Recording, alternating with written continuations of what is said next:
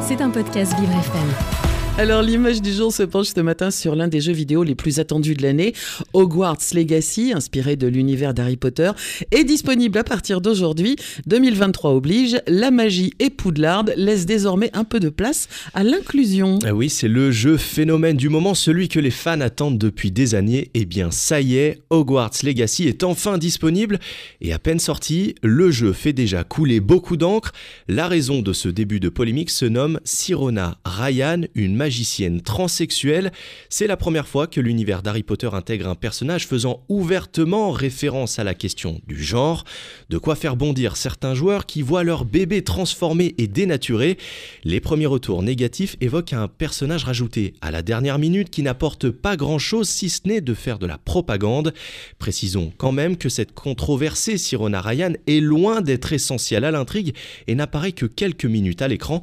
On est encore loin hein, du jeu militant. Et l'arrivée de ce personnage est en réalité loin d'être anodine, Jérémy. Oui, ça ressemble même pas mal à une provocation ou du moins à une réponse à J.K. Rowling.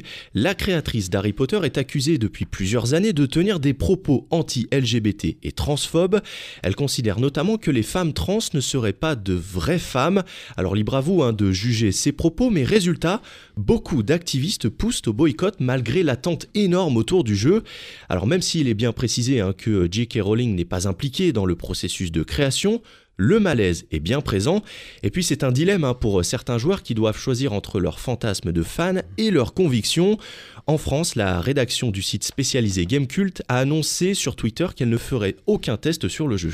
Et Harry Potter n'est pas le seul univers qui ouvre les portes de l'inclusion, Jérémy. Oui, exactement. Il y a quelques jours, le quatrième opus des Sims est sorti et tente lui aussi d'évoluer avec son temps.